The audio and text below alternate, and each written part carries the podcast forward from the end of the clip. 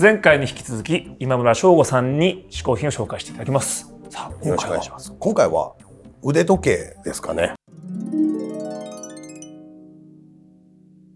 なんかね僕お酒も飲まないし、はいはい、だからまあなんだろう。あんまり車作家になってから外で歩くこともないんであそうです作家とかのイメージやったら車買ってとか、なんかイメージありますけど、えー、まあ、これぐらいでしかもなんか自分が賞を取った時に記念になるようなものをっていう感じで買っていってます。ああ、じゃあ自分へのご褒美。うん、なんかつけてるとあの時こうやったなとか、まあそういう時の気持ちを思い出しやすいっていうのもあるんで、そういう意味合いが強いですかね。へえ。今日持ってきて今日持ってきたのは全部多分賞にまつわるで。これ全部賞にまつわってるんですか？そうですね。賞っていう、これで言うと、初めて、わらべの神で直木賞候補になった時に、なんか買いましたね。これが多分初初直木賞候補記念時計です。あ、でもそういう買い方いいですね。そうです。ちゃんと自分のこう歴史っていうか紐づいて、あの時のこれなんだっていう。だから逆にこう欲しいもんがあっても我慢します。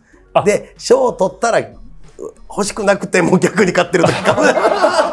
そう、紐付けて。それは別に欲しくなくても、いや、ちょっとお金ちょっとやばいんじゃないかと思っても、買っちゃいます。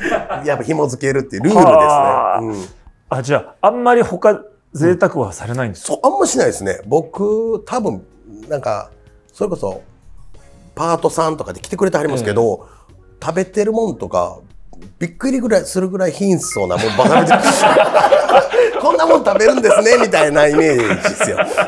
いや、ほんとほんと。なんかね、こんなもん、いや、なんかもうちょっとなんか豪華な、なんかこうね、えー、なんか、なんかこだわりの、こだわりの一品を食べてるようなイメージが。そう、まあけど普通に B 級グルメとか好きですし、うん。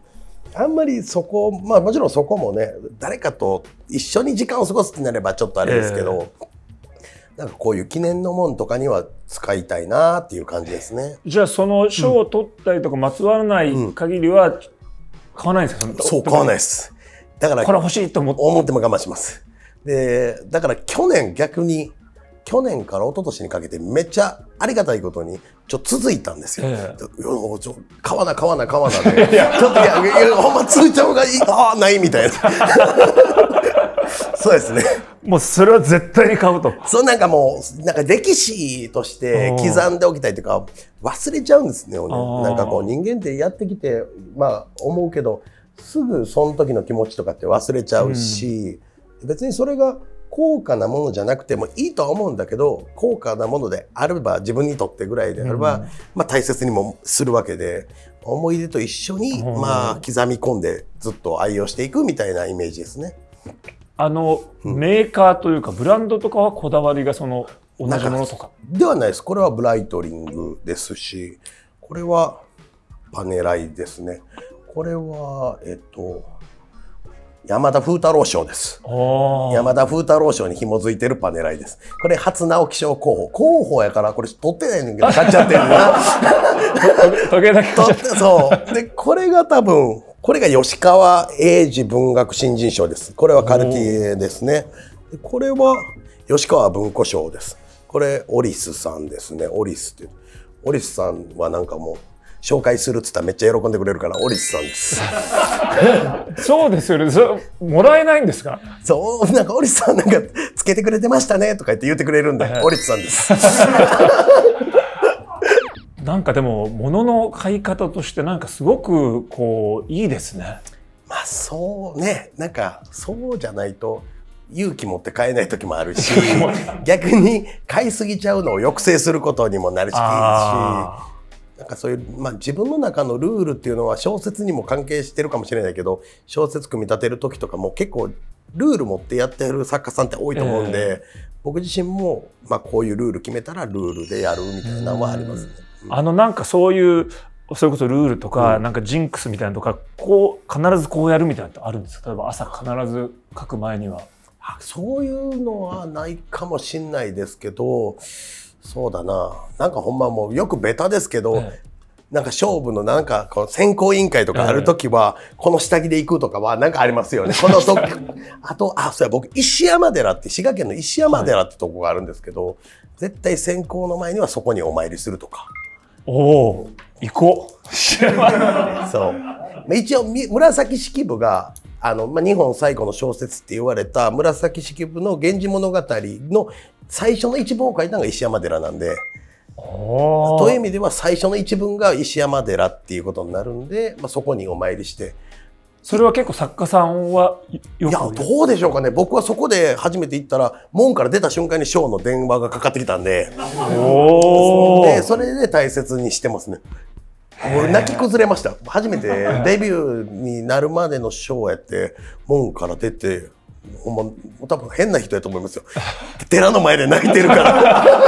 そうですよね。なんか最愛の方を亡くされたのかなそうそうそう。寺から出てきてなんか泣いて団団子屋のおばちゃんが大丈夫っていう感じで見られてましたけど本当そこそれからお参りするようにはなってますね。へえ。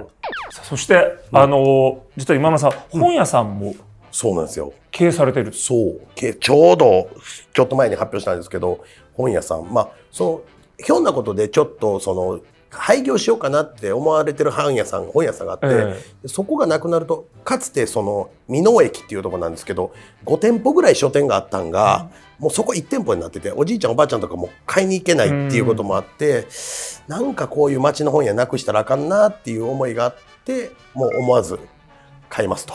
へえ。買ったわけですか？買いました。ほ 本屋を丸ごとそれはじゃあその今経営をされて。そう今ちょうどまた引き継いだばっかりで、えー従業員さんも全員雇用引き継いで。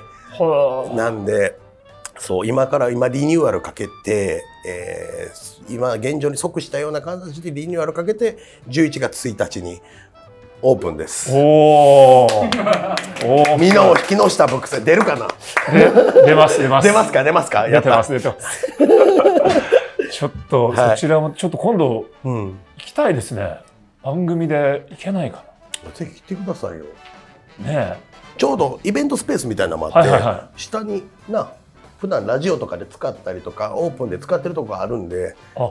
他の作家さんも呼びますんでよかったら。あ取れ高はあると思います。あじゃあ取れ高取れ高 出張バージョンやりましょう。よ試行品持って今年しますよ。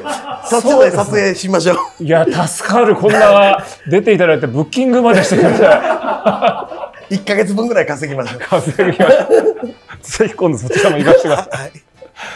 というわけで2つ目の嗜好品は腕時計